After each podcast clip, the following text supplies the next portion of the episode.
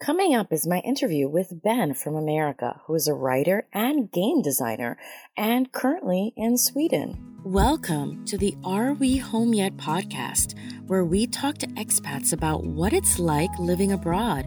And they tell their stories, whether it's the struggles, the joys, falling in love, raising a family, managing a business in another country, and maybe still searching for that place they will one day call home. This is a place where you can listen, the guest and host will share, and maybe we'll all learn from these stories that we're all connected in what home means to each of us. I'm your host, Jalila Clark. Welcome to the show. All right. Hello, listeners. Thank you for returning to the Are We Home Yet podcast. Today, with me, I have the pleasure of interviewing Ben. Ben, so where do you live and how long have you lived there? Uh, so I am speaking to you from Stockholm, Sweden. I've been here for about three months, so I'm just starting to get used to life here. Okay. And so tell us, what's it like living in Sweden? I did visit one time, but this was like, God, oh my goodness, like more than a decade ago. So tell us, what's it like living there? The food, the culture, the the environment, what's it like? So right now I'm experiencing the downside of with Sweden, which is winter. Mm-hmm. Uh, winter is very cold. Before I came here, everyone was raving to me about, oh my God, Swedish summer. It's the best thing in the world. You're going to love it. And then I moved here in October. So that was really bad timing on my part. Uh, I still have summer to look forward to. Stockholm, Sweden in general, uh, the number one word I would use to describe it is pleasant. Things here are pleasant everything works everything is functional there's an extremely high standard of living yeah. uh, the food is good the people are nice all the systems work smoothly okay. everything is very efficient there's a, a, high level of attention to design uh, everything is very well considered mm-hmm. all of that everything just sort of works uh, the downside is it can be a little hard to break into that. I've lived a lot of places, I've gone through a lot of bureaucratic processes. The arrival process to Sweden, once you get into the system, I'm assured that everything is super smoothly integrated and all that stuff, but it, the bureaucracy can take a little while to work through. Everyone in Sweden speaks perfect English. Mm-hmm. So as a uh, as an American with English as my native language, mm-hmm. I don't need to learn Swedish to live here. Mm-hmm. I'm learning Swedish anyway. Uh, but it's a bit of a weird middle ground where like all the pr- everything is printed in Swedish. You're never going to find, you know, every so often you might find an English menu, but everyone you talk, so all the writing is all in Swedish. But anyone you talk to speaks perfect English and will happily explain anything, translate anything. Uh, you know, I've been out socializing where it's been me and seven Swedes, and they will all speak English the entire time we're hanging out, just so that I don't feel left out, uh, which is quite a change of pace from other places I've lived. Yeah. Uh, but yeah, overall, things here are you know the standard of living is extremely high. Mm-hmm. The Swedish government takes incredibly good care of its people for the most part. Uh, you know, union protections are great. Mm-hmm. You get enormous amounts of time off. You know, you get 25 days off a year plus national holidays. Oh, nice. Uh, so working conditions are extremely pleasant. Mm-hmm. Um, the general Swedish attitude. You're well taken care of. You get lots of sick leave. Mm-hmm. You get good health care. You know, as an American, it is uh, eye opening often that just basic things are taken care of. Mm-hmm. So the overall stress level of Swedish society is very low because mm-hmm. people don't have a ton to worry about. You know, mm-hmm. you you don't have to worry too much about winding up homeless or paying off your medical bills or paying your student loans. Mm-hmm. Swedes are on the whole pretty chill people. So that's as an American used to the uh, high stress, complete collapse of American society, mm-hmm. uh, it's a nice change of pace. Yeah, yeah. And then I'm sure, like in some place like Stockholm, which is you know a major city, like you can have access to various kinds of food. So you oh, know, oh, yeah. like what what kinds of foods you know have you enjoyed there?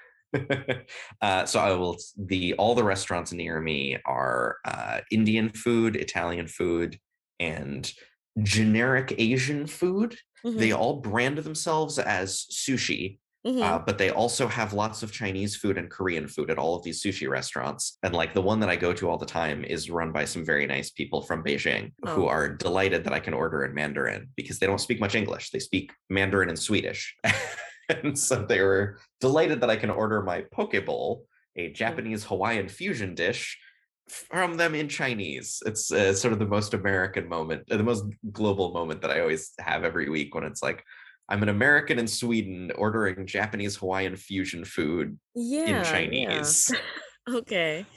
Um, okay, so tell us. Um, so you mentioned that you're American, so that's where you're originally yes. from.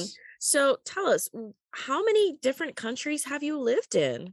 I've been to a lot of different places. So I'm originally, as I said, from Berkeley, California. Mm-hmm. I grew up there. I come from a family of people who travel a lot. Like my dad was always traveling for work when I was young. So I did some travel. I did a lot of travel with my family, including six months in Paris when I was a kid. That was mm-hmm. sort of my first taste of really living abroad. Mm-hmm. Uh, in high school, I studied abroad in Japan for two summers. Mm-hmm. Really loved that. And that was my first time living alone abroad. Mm-hmm. Uh, and that was also very eye opening and mind expanding. My mm-hmm. first time being old enough to experience another culture meaningfully and see what it was like to learn what I could from another culture and another environment. Mm-hmm. Uh, as a young adult, I lived in uh, just outside Philadelphia and up to Boston, which coming from the West Coast felt like another country. And then as an adult, I have lived in uh, Copenhagen, Denmark, where I was also splitting my time with Poland because the job I was doing had me going back and forth between Denmark and Poland. Uh, then I did just did two years in Beijing, which is where we met, uh, and now I am in Sweden. So I was uh, I've been I've been a few different places. Yeah. Okay. So number one, I guess I I guess I should ask first, like, what do you do for a living that you know that that you are able to actually support yourself in each of these countries? And then what interests you about going to that that next country? Like what what is it? Yeah. Besides obviously there's like a job opportunity, like what interests you? Yeah. So uh, I am a writer and game designer Mm-hmm. Uh, for a number of years, I was doing freelance writing and game design, which was part of traveling. I could kind of work from anywhere and work from where my clients were. Uh, but these days, I work full time in the video game industry. Mm-hmm. And one of the things about working in the game industry is you do move a lot because there are game companies all over the world. And game the game industry tends to be project based so you join a company for as long as the project is happening and once the video game comes out you move on and find a job somewhere else so mm-hmm. for a lot of people in the game industry, that's a huge downside to the industry because they have to uproot their life and move somewhere new. And especially if you have a family, that's really tough. Uh, but I love it. It's one of my favorite things about the game industry is that I always have, you know, every few years I get to go somewhere new and I get to uh, experience a new place mm-hmm. because for me, I ha- I have a lot of wanderlust. Mm-hmm. Yeah, I'm not great at staying in one place. Even when I'm living in one place, mm-hmm. I travel constantly. I'm always going to go visit friends elsewhere, uh, see new parts of the world, go on adventures. For me, it's about understanding the world.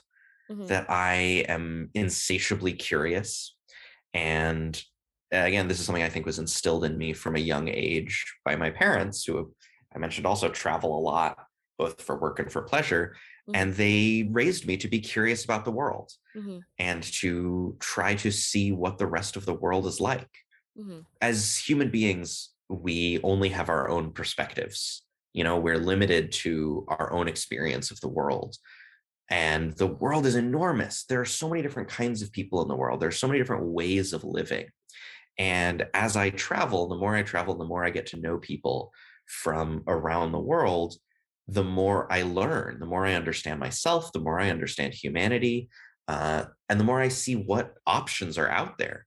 You know, when you grow up in one place, you're kind of limited to the scripts that you grow up with, the way that your culture says, you know, this is what a family looks like, this is what a career looks like, yes. this is what, you know, a healthy work life balance looks like. And if that's the only world you know, then that's your only option because you don't know what else is possible. Mm-hmm. And by traveling, by visiting other places, by seeing how other people live their lives, suddenly I had so many more options. Suddenly I had so many more ways of looking at the world, of looking at art, looking at nature, looking at family, mm-hmm. uh, breaking out of these sort of culturally constructed norms and seeing that that's not the only way to be happy. That's not the only way to define success in a career in life and family. Mm-hmm. And so the more I travel, the more I see of the world, you know, it feels like it's selfishly I'm I'm doing it because I want to know everything. Mm-hmm. Uh, I want to understand everything and it helps me grow as a person. Mm-hmm. But also, the other big thing about it for me is then the people I get to meet. Mm-hmm. Uh, I'm a very extroverted person. I love making friends everywhere I go. And so being able to make friends with different kinds of people, people from different backgrounds, different cultures, different countries is so rewarding. And the connections I have with these people, the ways that we can learn from each other and build meaningful relationships uh, and build these connections, it's just an endless source of joy and inspiration and meaning for me. Mm-hmm. Uh, so that's my very like abstract hippy dippy philosophical answer, but it's true yeah. you know I'm, I'm very curious i love people i love seeing new places i love exploring new parts of the world mm-hmm. yeah i just i love it i never get tired of it and i'm sure maybe someday i will settle down quote unquote but i'm sure mm-hmm. that even once i have a more stable base of operations mm-hmm. it'll be a jumping off point and i don't expect i will ever really stop traveling and stop exploring the world yeah, yeah, yeah, definitely. I I understand what you're saying when it when you're saying that, yeah, if you never before like thought, hey, look, you know, this can look different. Like having a family can look different. Living somewhere can be different. I mean, you know, I didn't move abroad from America until, let me see, I think it was like one week after I turned 41. Oh my goodness, I got some real flack from my family. Sorry, mom, but it's the truth. I mean, you know, look, I love my mom, but, you know, to be honest, she said, and I quote, you're too old that's for young people no yes she's like you need you need to settle down you need to have a stable life what? you know you need a husband and, and a house and a and you know look i had once been married you know i had mm-hmm. once had a house i had once had like what was considered a really good career but you know, I still felt like this is not enough, you know, I'm not feeling mm-hmm. fulfilled. And I didn't yeah. want, yeah, and I didn't want to keep going the rest of my life with that feeling. And I knew, I knew like I had always wanted to travel abroad. I didn't know, like, you know, I'd be like on my third year of living in China but I always knew I wanted to like travel abroad and like actually live in a different country and and experience like something different and have an adventure. I know when I told people people were really shocked. I mean, they didn't say what my mom said, but they were really shocked and they were like, "Okay." You know, because it's like who thinks of I mean, because basically like my age is considered middle-aged even though like I don't necessarily look middle-aged, but it's considered middle-aged and who thinks of just saying like, "All right, I'm going to check it all and I'm going to go somewhere else where I don't know the language, where which I was assuming like, oh, well, you know, how much English is spoken obviously to my ignorance. But it's like, you know, I'm going to go somewhere where you know, I don't really know the language, the culture, the people, but I'm just going to start and go and, you know, just I don't know, see how it goes. It's like who does that in in their 40s? Like that doesn't really sound like the typical thing to do when you know you're in America. It sounds like, you know, that sounds crazy honestly and and it's been such such a really fascinating experience because yeah when i was in beijing where i had met you like i had told you before here you were doing you know larping so live action role playing events and this was a 1920s murder mystery dinner party that you had thrown and here i was at that event in in a cafe in China and I'm an American and I'm meeting people from so many other places and I'm just like wow this is an unbelievable experience that i'm having. This is this is amazing.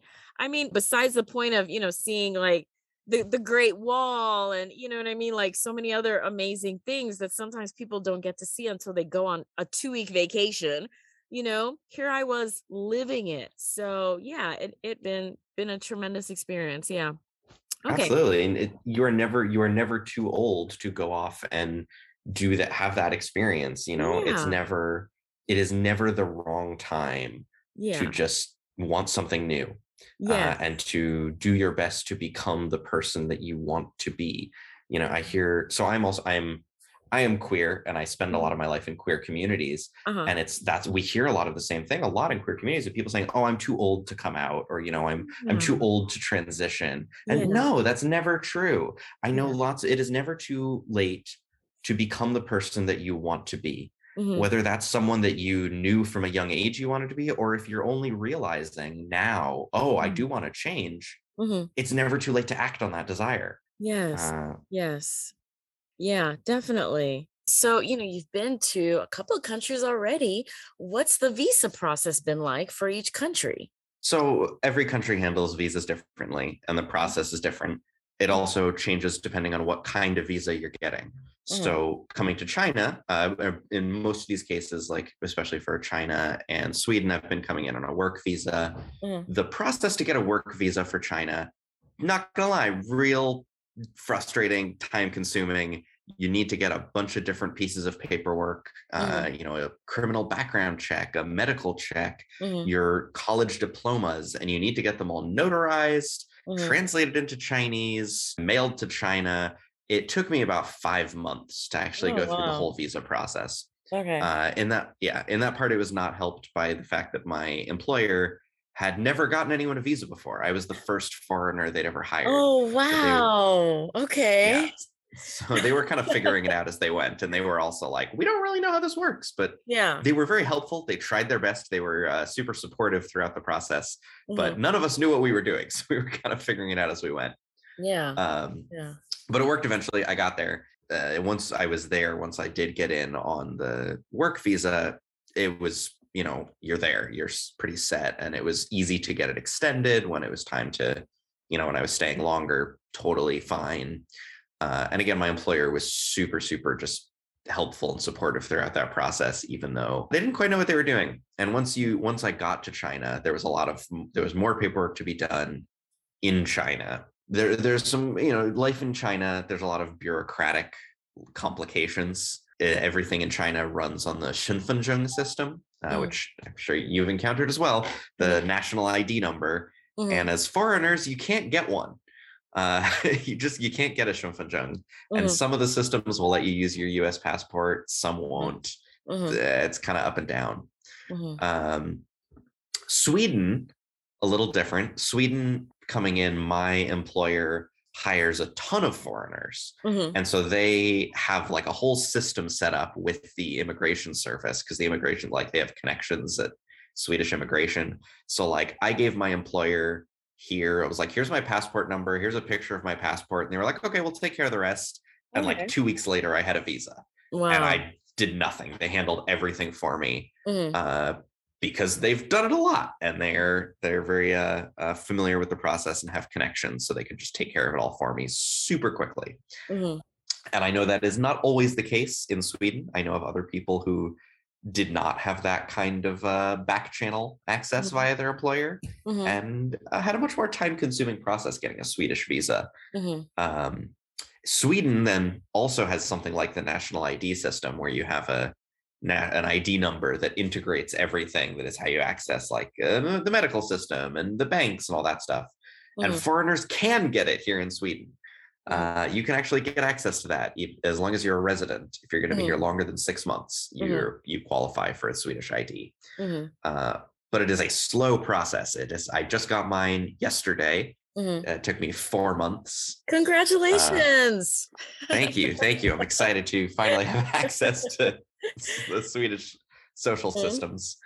Um, and that that has been a slow process, but it's been a very polite process. Mm. Uh, as as an American, I'm used to like you know going to the DMV is is a nightmare. You know, it's always so mm-hmm. hostile and yeah. trying to figure out oh God, what is all the paperwork? What do I do? Uh, it's eh, you know everyone is so unpleasant that you talk to at the DMV. Um, whereas in Sweden, everyone is super nice. It might take like a month to process your paperwork, but they'll be very friendly about it, mm-hmm. and they'll happily explain what's going on to you in perfect English. Mm-hmm. So uh, it's not a fast process getting into the Swedish bureaucracy once you're here, but everyone's super nice. Mm-hmm. It's kind of a mixed bag. It's better in some ways, worse in other ways. Let's cut to a quick commercial break. Enjoying the podcast? Then support the podcast. Click here to donate in the show notes and keep the cool interviews with guests from around the world going. Check out the blog for handy information about living abroad and buy the ebook, a great guidebook for moving abroad. Find the blog and ebook at the website arewehomeyetpodcast.com. Again, that's arewehomeyetpodcast.com. You can also donate on the website by scrolling all the way to the bottom and finding the donate button. All right, back to the show now.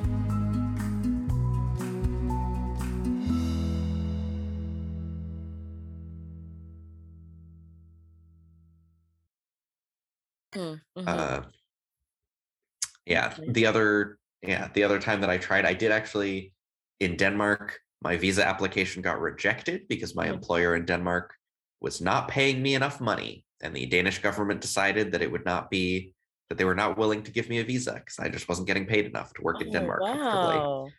That was actually part of why I had to leave Denmark. Okay. So okay. that is actually a a thing I would uh, say to be aware of is mm-hmm. to be aware that not every because work visas generally you need a company sponsoring you mm-hmm. and not every employer is above the board and yeah. sometimes if a company promises you a visa you know i'm sure you've encountered uh, people in china who are there on kind of sketchy work visas from yeah.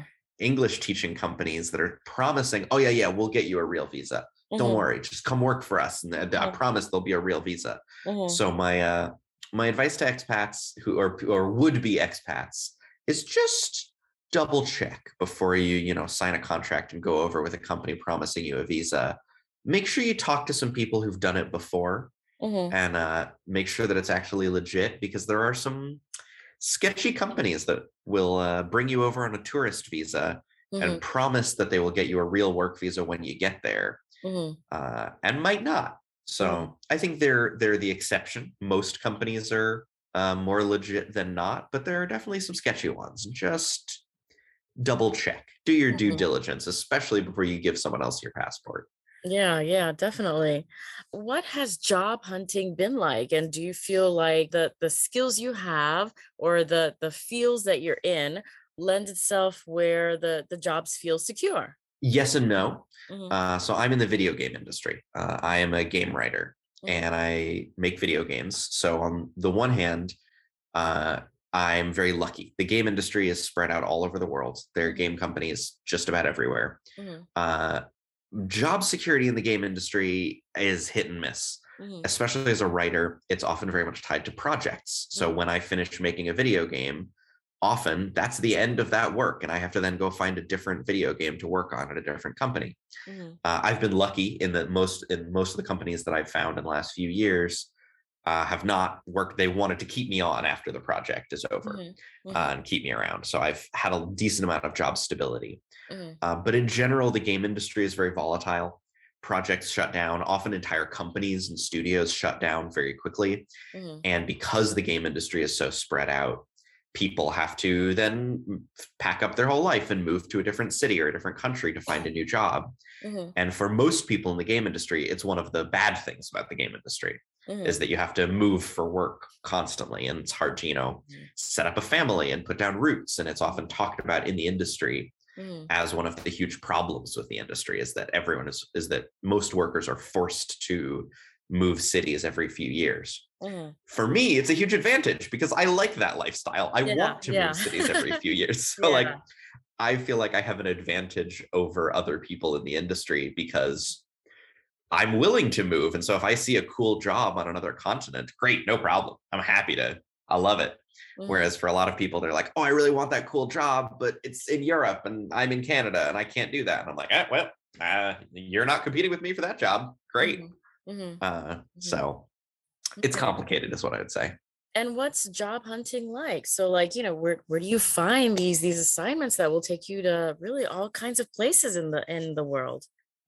So for me it's just within the game industry uh, mm-hmm. the game industry has its own sort of job hunting systems and websites that are okay. fairly separate from the rest of the job hunting systems. Mm-hmm. Uh, there's like, and and they're weird and insular. There's not any one central place mm-hmm. because every game company does hiring differently. Mm-hmm. So it mm-hmm. winds up being things like you need to know the right person on Twitter to follow who will tell you about mm. cool jobs, and you mm-hmm. need to be in the right Discord server where the job the good jobs get posted. Mm-hmm. Uh, and it is, a lot of it is word of mouth a lot of it once you're in the industry it's a very insular industry mm-hmm. so in my case i know other people in the industry and mm-hmm. both of like the job that took me to china and the job that now took me to sweden mm-hmm. both happened because i knew someone who was looking to hire a writer and a writer who fit my profile and knew that I was someone who was willing to relocate. And so both times I had a direct connection with someone who said, Hey, I have a cool job,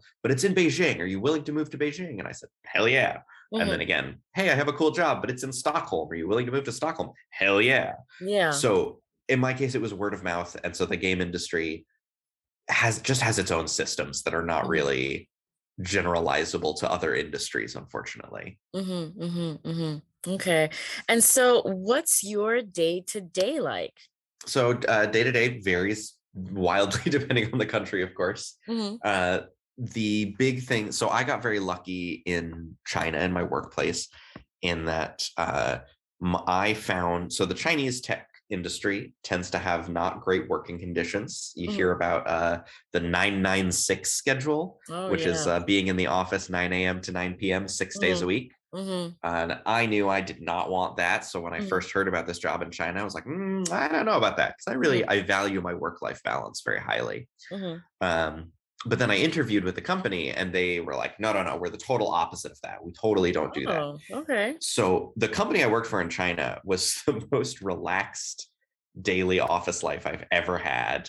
Mm-hmm. Um, we were in the office 10 a.m. to 6 p.m. five days a week mm-hmm. with a two hour lunch break um, no. where people just like took uh, lots of people took naps. My mm-hmm. boss mm-hmm. had a had a little fold out bed that he kept mm-hmm. under his desk that every day mm-hmm. during his lunch break he would just unfold his little cot and take a nap for an hour. Mm-hmm. Um, and so that was so I had a very uh, very chill work schedule in Beijing. Mm-hmm.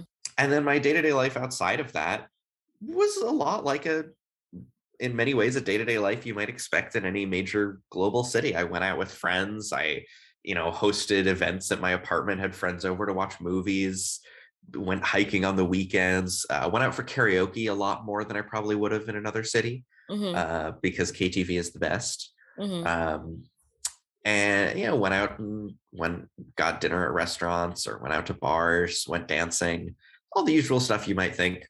I'm an extrovert. I was hyper social in Beijing, so my day to day life was very, very. My social calendar was very, very full which is how I liked it. Mm-hmm. Uh, Sweden, uh, a little different, though. Also, I should say it's not normal circumstances because mm-hmm. there's a global pandemic. Mm-hmm. So my day to day life in Sweden right now is mostly I go to the office and then I come home from the office, mm-hmm. um, and I stay at my apartment because there's a global pandemic outside and it's not mm-hmm. very safe for me to go to public events uh, mm. or go out to restaurants. Mm. So my my daily life right now in Sweden is very quiet. Uh, but again, work culture in Sweden, the you know, in like I was saying in China, the work culture tends to be super intense, super long hours, and I just mm. got lucky. Mm-hmm. Uh, in Sweden, it is totally the opposite. The work culture in Sweden is very, very, very relaxed. Mm-hmm. Work life balance is hugely important in Sweden. Mm-hmm. Um, in Sweden, you get a minimum uh, guaranteed 25 days of PTO a year. Oh, um, wow. yeah. In addition to like, and that's on top of national holidays. Mm-hmm. Um, and you are strongly encouraged to take those days off.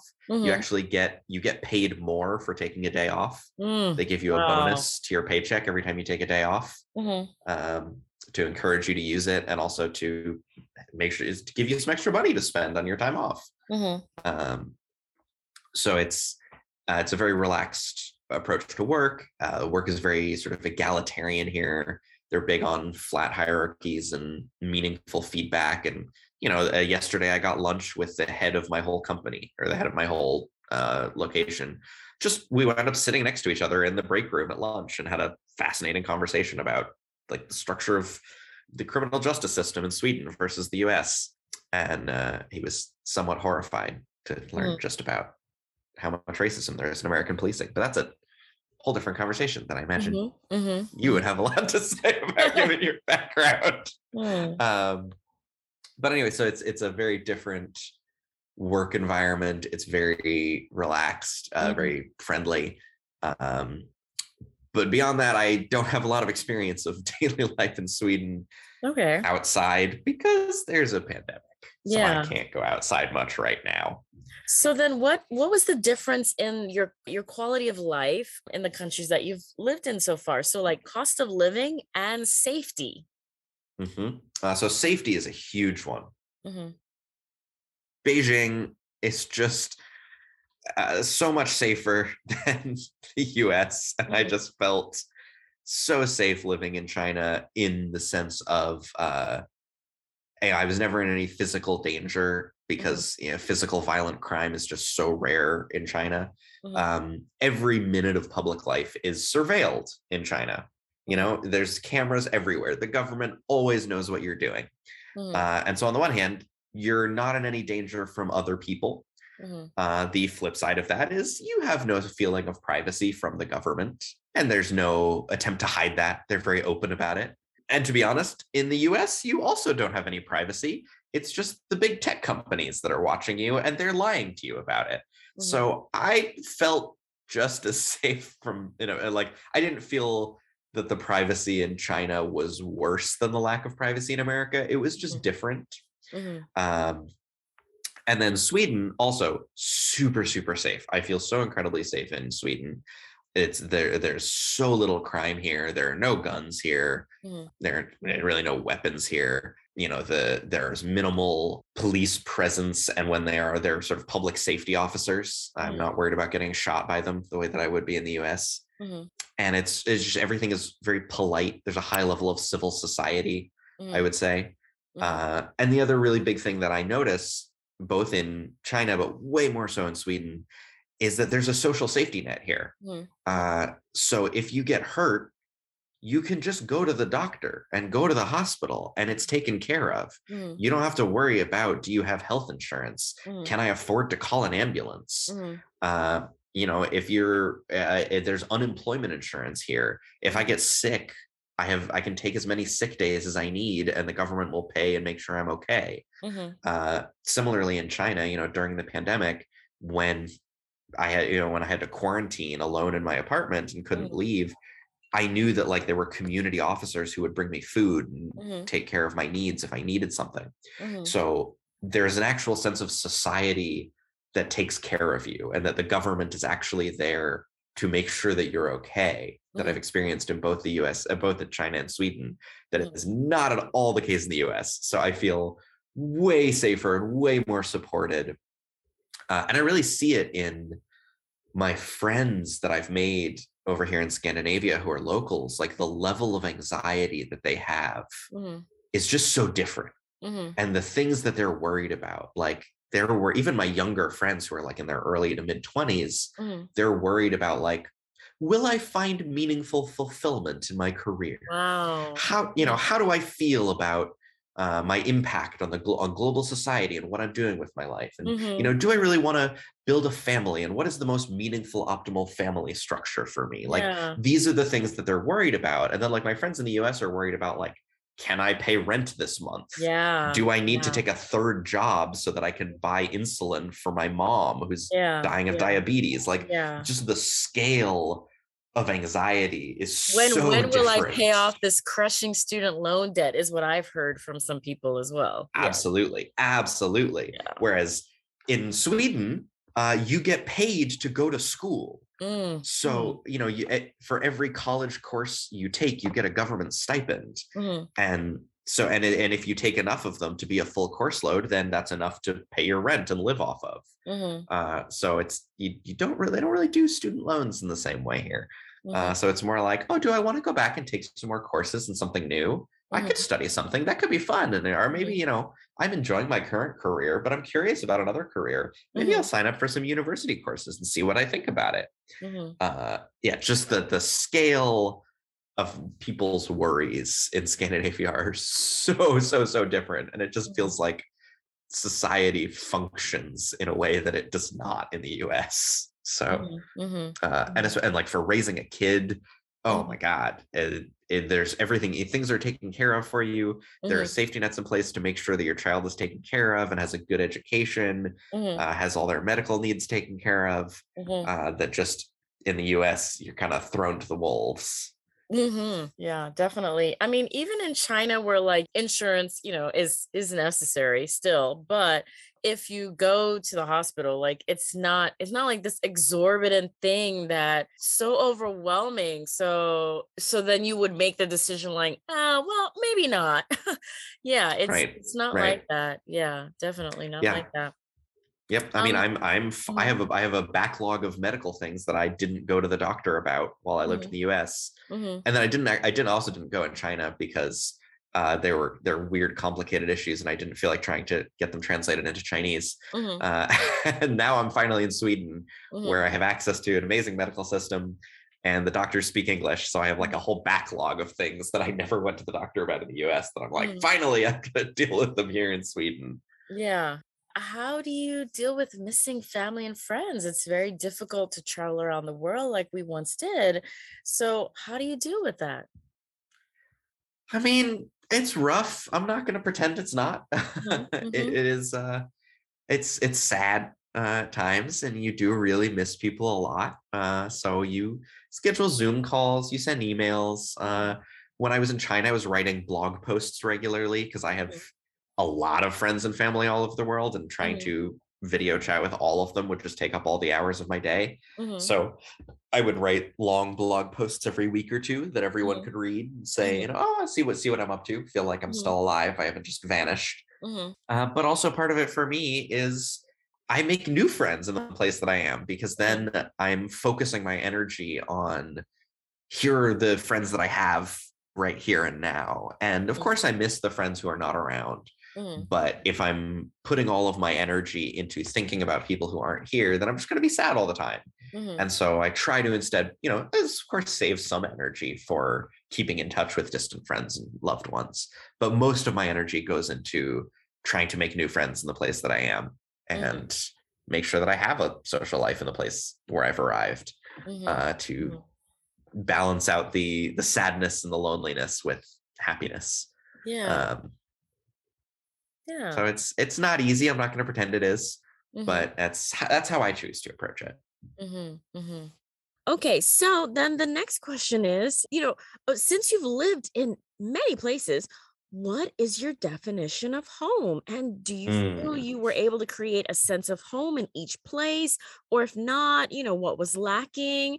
Um, yeah, so that that is a my definition of home has changed a lot over the years mm-hmm. uh, in part so i spent a number of years f- almost fully nomadic where mm-hmm. i basically didn't have a home uh, when i was freelancing and living out of a suitcase uh, and doing just couch surfing traveling going from i was running these uh, live action role playing events all over the world and so i was just traveling from event to event and it would be like well i know i know i need to be in poland to run an event in a castle in three months but i don't know where i don't have any plans between now and then so i'll just couch surf around europe. And so at that point it felt like home was uh, wherever i unpacked my bag that night. Mm-hmm. um, but what i found really meaningful and throughout that time kind of kept me sane was finding little havens finding little places, usually with a friend uh, on a friend's couch or somewhere, where I could just unpack a little bit, not never unpack much, and just have time to myself. Just mm-hmm. sit down with you know my laptop and catch up on Twitter and decompress for a little bit. Mm-hmm. So home to me is the place where I don't feel the pressures of the outside world.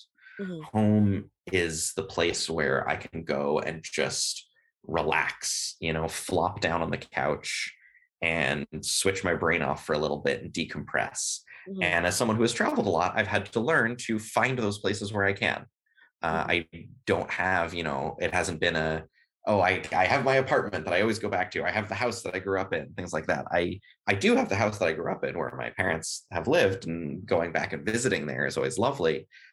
But home has to be a place I bring with me. Uh, home has to be a feeling um, and i don't always i can't always find that you know it, it if i'm it's not always easy i'm not going to claim that it is. Mm-hmm. Um, and so the other place that i find that sense of home is with the people i meet mm-hmm. uh, and making connections and finding people who i connect with and who i can unwind with and really have meaningful conversations with uh, who can help me feel settled and like I have uh, people that I can trust, mm-hmm. people that have my back. Mm-hmm. Um, which again, it depends on where I am in my life and where I am in the world, how much I have that feeling.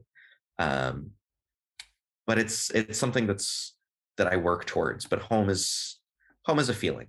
Mm-hmm. Uh, home is not a place for me at this point, and I'm okay with that. And so, you know, what are some things that you do since you've lived in many different countries? And presumably it's not like you, you already know someone in that country. How do you find those people you can connect with? How do you find, you mentioned the queer community. How do you find resources like a community? How do you do that?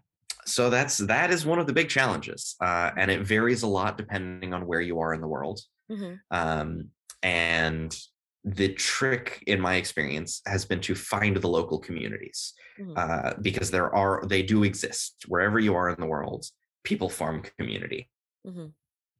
your hobbies you follow your passions you find the things that you're interested in and you look for the people that you have things in common with. You know you i'm a big old nerd so i look for you know where are the people who play dungeons and dragons where are the people who uh, are super into comics. Is there a local bookstore where people gather? Mm. uh, are there local organizations? Uh, i mentioned i'm queer. Is there a local queer bar? Is there a queer community? Are there queer dance parties? Mm-hmm. Uh, I, can i find people who are themselves queer and can help me sort of navigate the world? So big part of it is just asking questions you know finding one or two people who kind of uh, know the lay of the land mm-hmm. and can help you get your help you get oriented help you figure out where are the people where are your kind of people often a good way to do that is through fellow expats like the easiest time i've ever had making friends was in beijing mm-hmm. in the expat community because the expat community of beijing is pretty small. It's pretty uh pretty tight knit. There's not a lot of expats in Beijing. Mm-hmm. And so and everyone's been through that experience of being the new kid at town. Mm-hmm. And so everyone knows what it's like and everyone knows that kind of initial loneliness. Mm-hmm. And so once you get over that initial hurdle of making a few making a few new friends, meeting a few people, uh then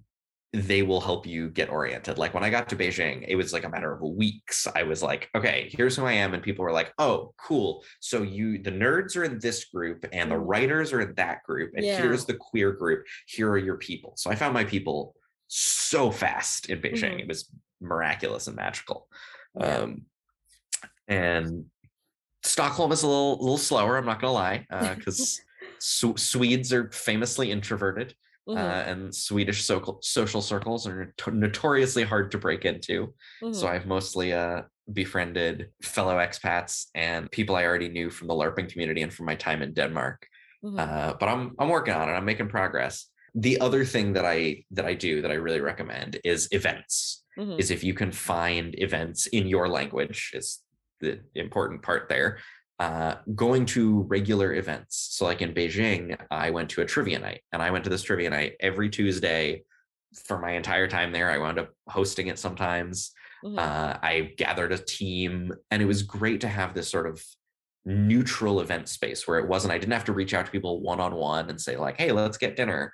Mm-hmm. Um, I could just say, you know, when I met someone cool, I could be like, hey, why don't you come join me and my friends for trivia night?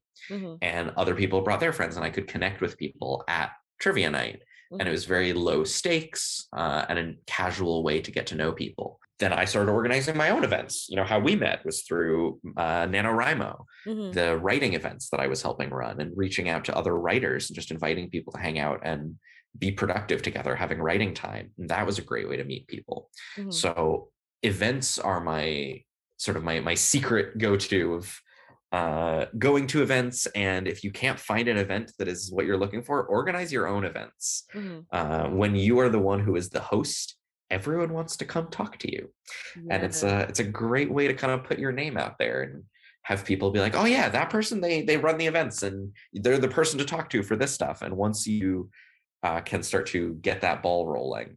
Mm-hmm. it can be uh, it, it, can be a sort of a self-perpetuating friend friendship cycle that you're hosting events and so people more and more people come to your events and you meet more and more people. Uh, but you got to be pretty extroverted to make that happen Yeah, uh, yeah, I agree. Yeah, because you know, in Shanghai, like there were several things that I had enjoyed in Beijing that I was missing here. Like, you know, I, I didn't find a sci-fi club, you know, they didn't mm-hmm. have uh Spittoon, the the storytelling where you could tell like a story live yeah. an audience. So I was like, well, I guess I gotta create that, you know, now. And yeah, that definitely helped. And I did that for like my first year here in Shanghai. I mean, now I need that time to like do other things like have a podcast. but yeah, that definitely helped me meet a lot of people uh, network, connect, not just expats, but also locals, because lots of yeah. locals were like, oh, wow, how cool. You know, I want to come, I want to listen to stories, or I want to practice English and tell a story. And I'd be like, great, no problem. See you there.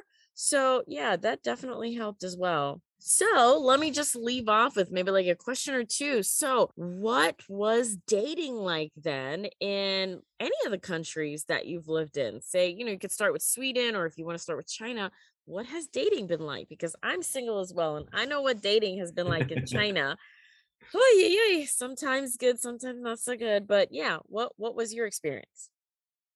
I mean, it's complicated. Uh, it always is. Uh, dating is never simple anywhere. Mm-hmm. But I think there's a there's sort of a, a, a, there's two very different sides of dating mm-hmm. in my experience uh, as an expat abroad, mm-hmm. which is dating fellow expats um, getting involved with fellow expats mm-hmm. where there is often a feeling of uh, you know on the one it's it can be pretty easy uh, because uh, it can be mm-hmm. because you always have something in common of the expat experience of yeah. we have we've both done this crazy thing we've both left our home countries and even if we don't have a lot of shared hobbies we can bond over this we have this same sort of shared lived experience mm-hmm. uh, and this sort of adventurous instinct that we were willing to do this mm-hmm. uh, the flip side is that comes with the strong sense of uh, impermanence you know mm-hmm. in serial in expat communities there's always the sense of well we're not going to stay here forever usually yeah. and so whatever we build together uh, it's kind of temporary mm-hmm. uh,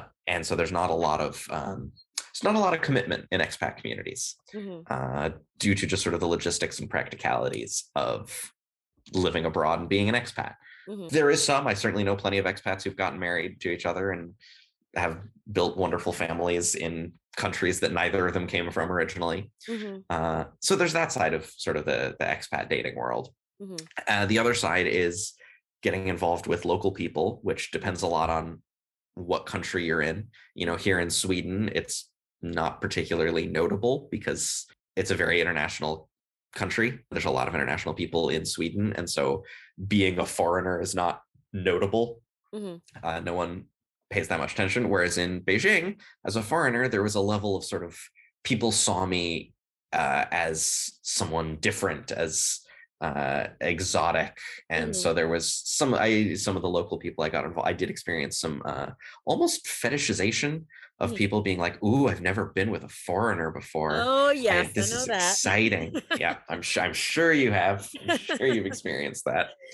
Um, and you know sometimes that can be flattering but also it, it doesn't really feel like you're being seen as yourself you're just mm-hmm. being seen as an experience yeah uh, so it has its ups and downs mm-hmm. um, and my sort of attitude is always just have fun i try not to worry too much and life on the road being a habitual expat is both a uh, an experience of constantly meeting new people so you're if you're if you're always leaving somewhere you're always saying goodbye but you're always meeting new people mm-hmm. uh, people come and go from your life and you make peace with that you enjoy the people who you have in your life for as long as they're there mm-hmm. you enjoy the time that you have you don't dwell on the fact that it's going to come to an end sooner or later mm-hmm. you just enjoy what you have for while you have it and then you look forward to what's next mm-hmm. uh, yeah i don't know that's kind of my attitude and philosophy Okay, well, I like that. I like that. All right, so we'll end there for today. And uh, so, you know, thank you so much, Ben. For Absolutely, happy to. Thank to you for having me. I really appreciate it. Yeah, um, you know, it really was such a cool experience meeting you in Beijing, and you know that that's like the great thing about being an expat. You meet so many people, and think about it. Like, I mean, obviously we lived in America, but in different places and different times. But oh yeah, think about how like we met you know what I mean? Two Americans like at the same place. And you know, it it's just it it just really like makes you realize that like there's so much more out there than like you ever imagined that you could possibly have experienced at home. I just I want my last words to people, I guess, is Yeah. to encourage people to say yes to adventure. Yeah. Once you say yes. yes to leaving your home, to going abroad, to going elsewhere, even just to another city, Mhm. it opens your eyes to the potential. And once you say yes to the first adventure, it's so much easier to say yes to the next one. Yes. And once you build that network of people all over the world, now you have those connections. And you know, if you ever come to Sweden, you always know you've got a place to crash with me. Okay, uh, cool. And so once you make those connections, you keep adventuring and you keep Yeah. seeing more and more of the world. Yeah, yeah. Okay. All right. Well, then we're going to leave off there today. And I hope my listeners have a great day. And I hope you have a great day as well, Ben. I look forward to everyone listening in to the next episode of Are We Home Yet podcast, a podcast for current expats to talk about what it's like living abroad, making a home, the struggles, the joys, and also this is a source of inspiration and guidance and know how for future expats on how do you live abroad? Where do you go? How do you meet friends?